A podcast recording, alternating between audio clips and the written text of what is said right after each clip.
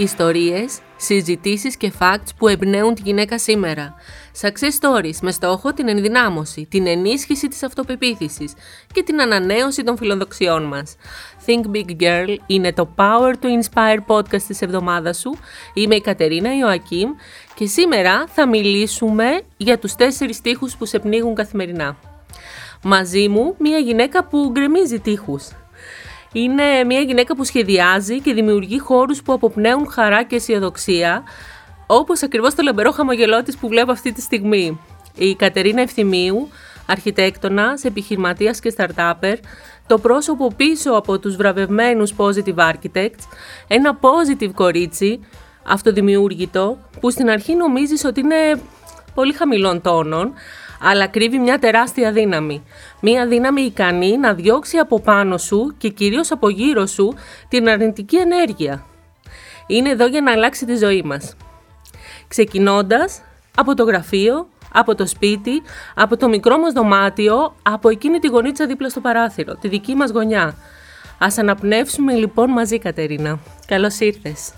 Κατερινάκη, καλώς σας βρήκα. Ευχαριστώ πάρα πολύ για την πρόσκληση. Είναι τιμή για μένα που είμαι εδώ εκτός από χαρά. Ευχαριστώ πάρα πολύ και για τα καλά σου λόγια.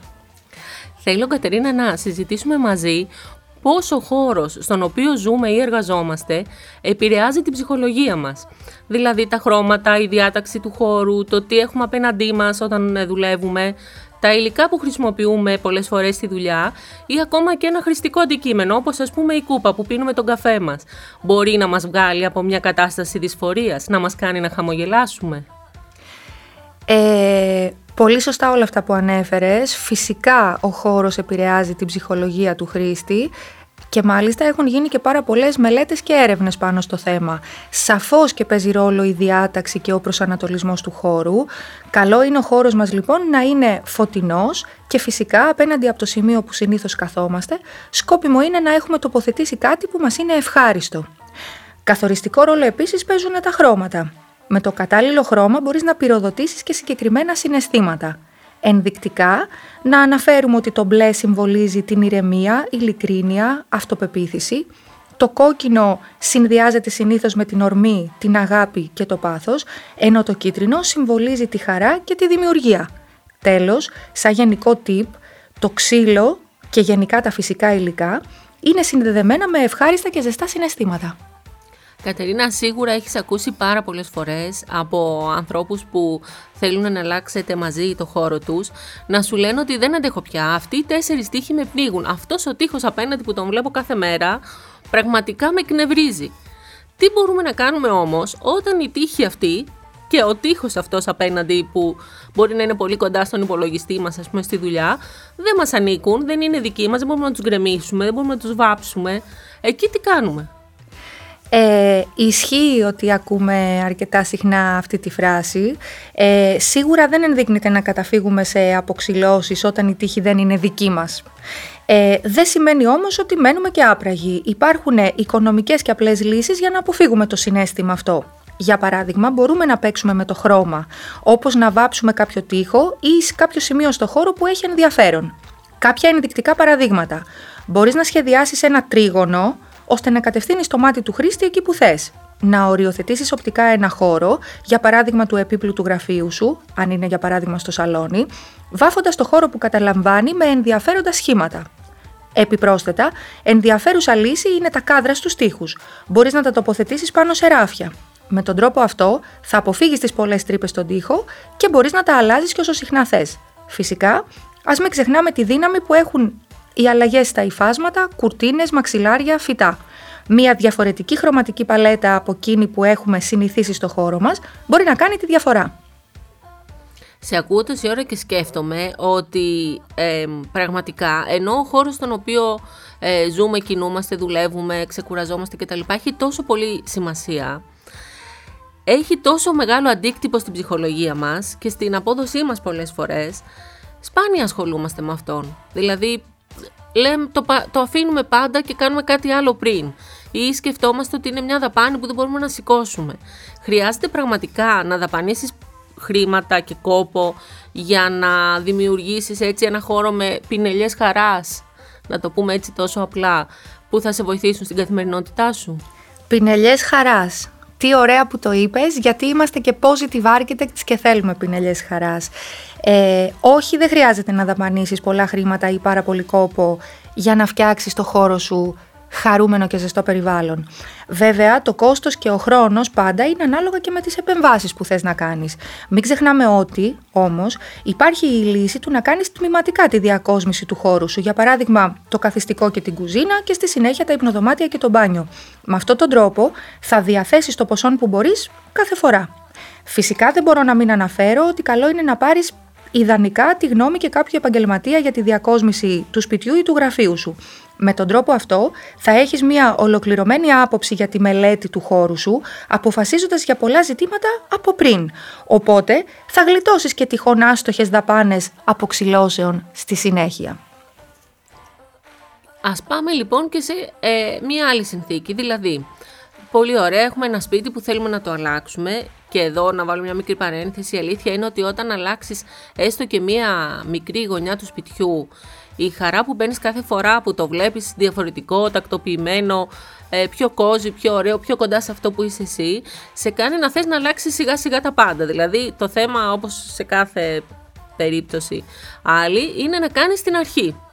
Ας πούμε λοιπόν ότι έχουμε όλη αυτή την ενέργεια μέσα μας να αλλάξουμε το σπίτι, να αλλάξουμε το χώρο. Τι κάνουμε εάν για παράδειγμα ζούμε με άλλους ανθρώπους, δηλαδή αν ακόμα ζούμε με τους γονείς μας; Εάν ε, μοιραζόμαστε δωμάτια με άλλους ανθρώπους, με τους γονείς μας, με τον αδερφό μας, έχουμε συγκάτοικο κτλ. Πώς μπορούμε να ε, βάλουμε το προσωπικό μας γούστο κάπου χωρίς να ενοχλήσουμε τον άλλον που μπορεί να μην θέλει ένα ροζ τείχο ας πούμε με λουλούδια. Καταλαβαίνω, πολύ εύλογα τα ερωτήματα. Ε, ξεκινώντας από το σπίτι, γιατί θα πούμε δύο σκέψεις και για το, τους επαγγελματικούς γραφειακούς χώρους. Ξεκινώντας από το σπίτι, μπορείς να χρησιμοποιήσεις ε, διαχωριστικά, κινητά ή και σταθερά αν έχεις τη δυνατότητα, ώστε να διαχωρίσεις κάποιο ενιαίο χώρο και να δημιουργήσεις έτσι το δωμάτιό σου. Για παράδειγμα, μπορείς να απομονώσεις ένα χώρο στο σαλόνι με διαχωριστικά από τζάμι και μεταλλικό σκελετό. Αν θέλεις πιο προσωρινή λύση, αν η προγενέστερη δεν είναι εφικτή, μπορείς να χρησιμοποιήσεις πάντα ένα κινητό παραβάν ή ακόμα και μια ωραία κουρτίνα διαχωριστική.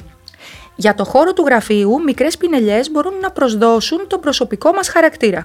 Για παράδειγμα, μπορούμε να τοποθετήσουμε χρωματιστά ηχοαπορροφητικά panels γύρω από το γραφείο μας.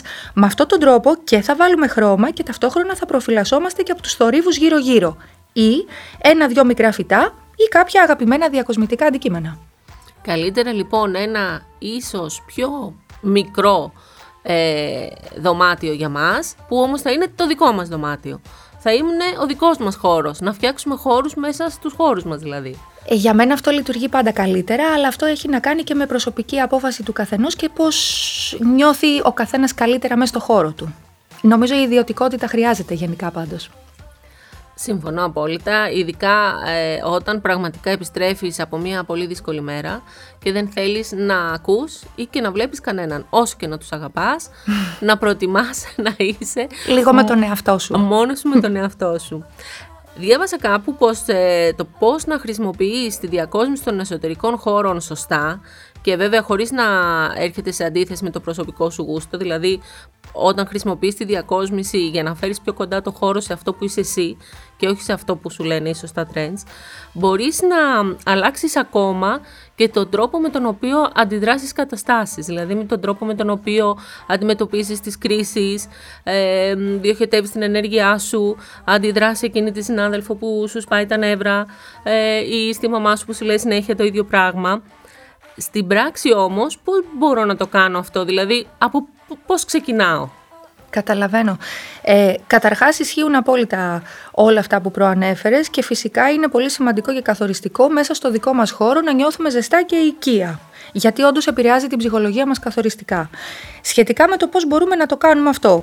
Ε, αρχικά, όπως και για κάθε θέμα, καλό είναι να εντοπίσεις τι δεν σου αρέσει στο χώρο σου. Στη συνέχεια, σκόπιμο είναι να φανταστείς και να οραματιστείς πώς θα ήθελες να γίνει. Στο ίντερνετ υπάρχουν άπειρες εικόνες για κάθε σημείο του σπιτιού ή του γραφείου που μπορούν να αποτελέσουν έμπνευση για όλους εμάς. Βέβαια, αυτό θα μπορούσε καμιά φορά να λειτουργήσει και σαν παγίδα, παγίδα για χάος, οπότε προσοχή.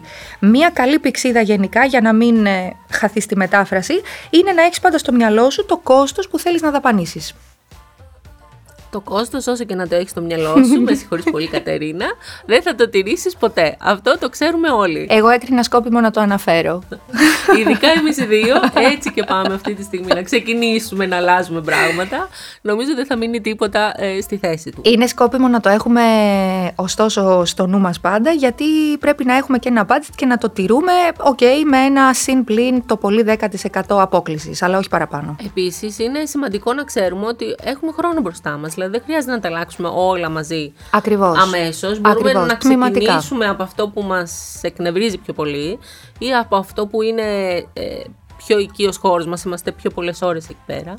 Ε, και μετά σιγά σιγά να δημιουργήσουμε και άλλους χώρους δημιουργώντας άλλα ξεχωριστά budget, μικρά μικρά. Πολύ σωστά. Πολύ σωστά. Μπορεί να γίνει τμηματικά η όλη διακόσμηση, αξιολογώντας και ιεραρχώντας τη μεγαλύτερη ανάγκη μας για αλλαγή. Α πούμε λοιπόν ότι αλλάζουμε ένα χώρο.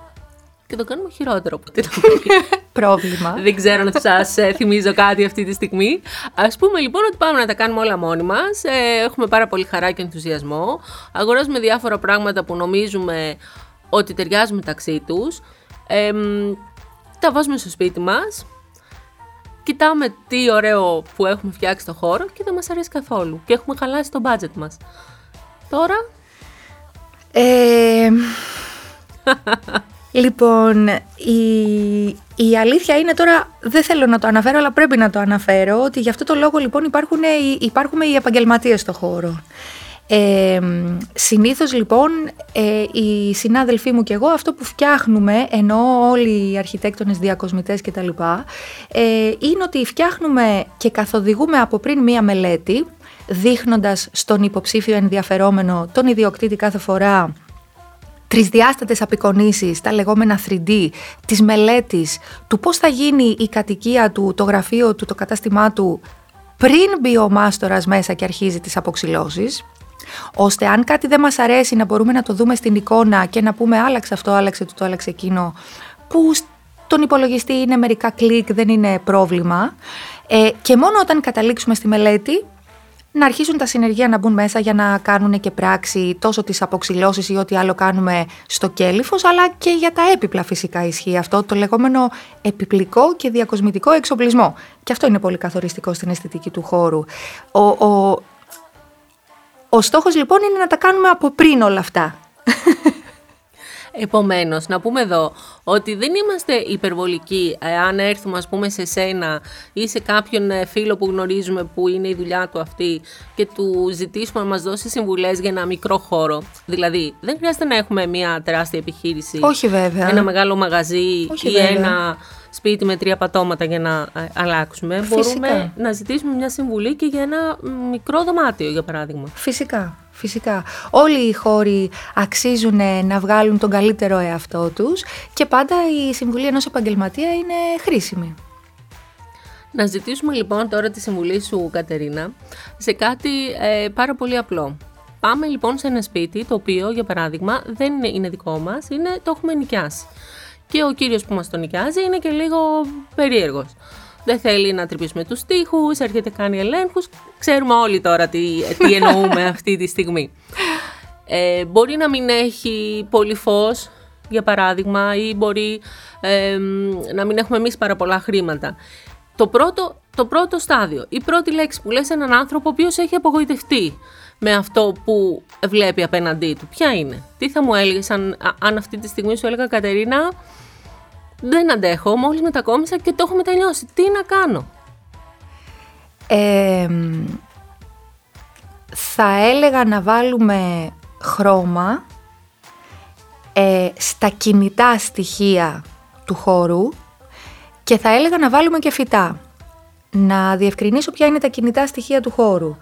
Κινητά στοιχεία του χώρου εμείς λέμε τα μικρά πραγματάκια που αλλάζουμε γρήγορα, εύκολα και οικονομικά. Δηλαδή, κάδρα, μαξιλαράκια, ένα ριχτάρι στον καναπέ, ένα μικρό χαλάκι κάτω από το τραπέζι. Οικονομικές λύσεις που αν βάλουμε λίγο χρώμα σε αυτά θα δεις ότι ο χώρος αλλάζει επιτόπου και μεταμορφώνεται. Φυσικά υπάρχουν και πιο δραστικές λύσεις, αλλά δεν θα αναπτύξω αυτό το κομμάτι. Και μπορούμε πάντα να ψωνίσουμε μέσα σε εισαγωγικά από το σπίτι της μαμάς, από τη γιαγιά μας. Αν έχουμε αυτό το περιθώριο φυσικά. Που έχει ένα πολύ ωραίο αντικείμενο που θέλουμε πάρα πολύ. Βεβαίως.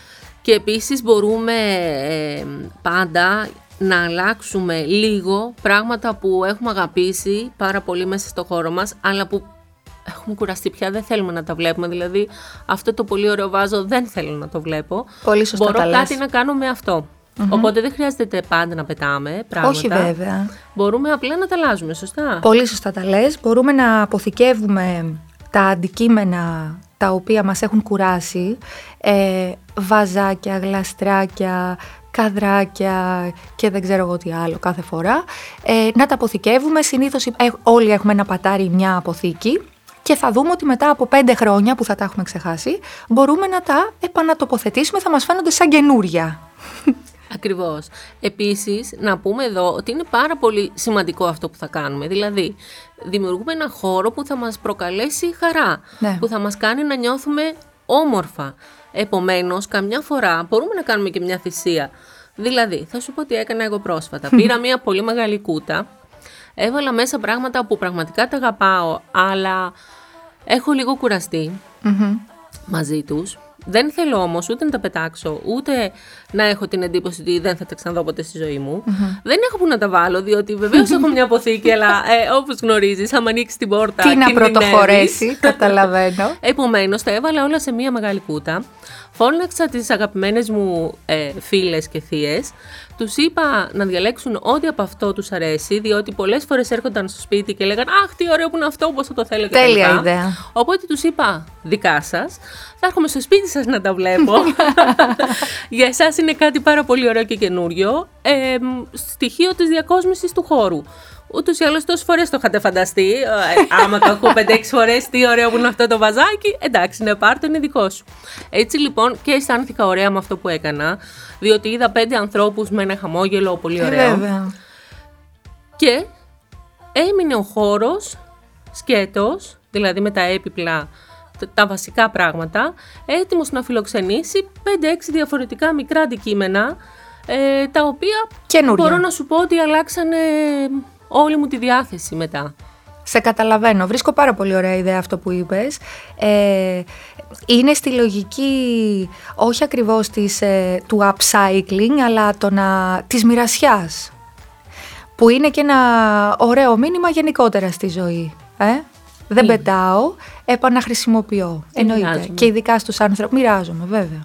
Κατερίνα, υπάρχουν ιδανικά χρώματα για κάθε χώρο ξεχωριστά; Ή μπορώ εγώ ας πούμε να βάψω το δωμάτιό μου κίτρινο και ας μου λένε ότι το κίτρινο θα με εκνευρίζει και δεν θα μπορώ να κοιμάμαι; Ισχύει αυτό; Πες μου, θέλω να Ε, βάψω τον τοίχο. Υ- Υπάρχουν κάποιοι γενικοί, ας το πούμε, θα αποφύγω τη λέξη κανόνες, θα πω ε, κατευθυντήριες γραμμές ας πούμε. Υπάρχουν ε, κάποιοι γενικοί μπούσουλες, ότι δηλαδή για παράδειγμα σε μια κρεβατοκάμαρα που πας να ησυχάσεις ή σε ένα δωμάτιο ξενοδοχείου, αν δεν δείχνεται να έχεις έντονα χρώματα, το οποίο και είναι αρκετά λογικό διότι θέλεις να πας και να ηρεμήσεις εκεί, άρα δεν θα βάλεις ας πούμε ένα κόκκινο. Ωστόσο, ε, μ, αυτό που έχω παρατηρήσει από τη δουλειά και την εμπειρία είναι ότι τα χρώματα σε κάθε άνθρωπο λειτουργούν διαφορετικά.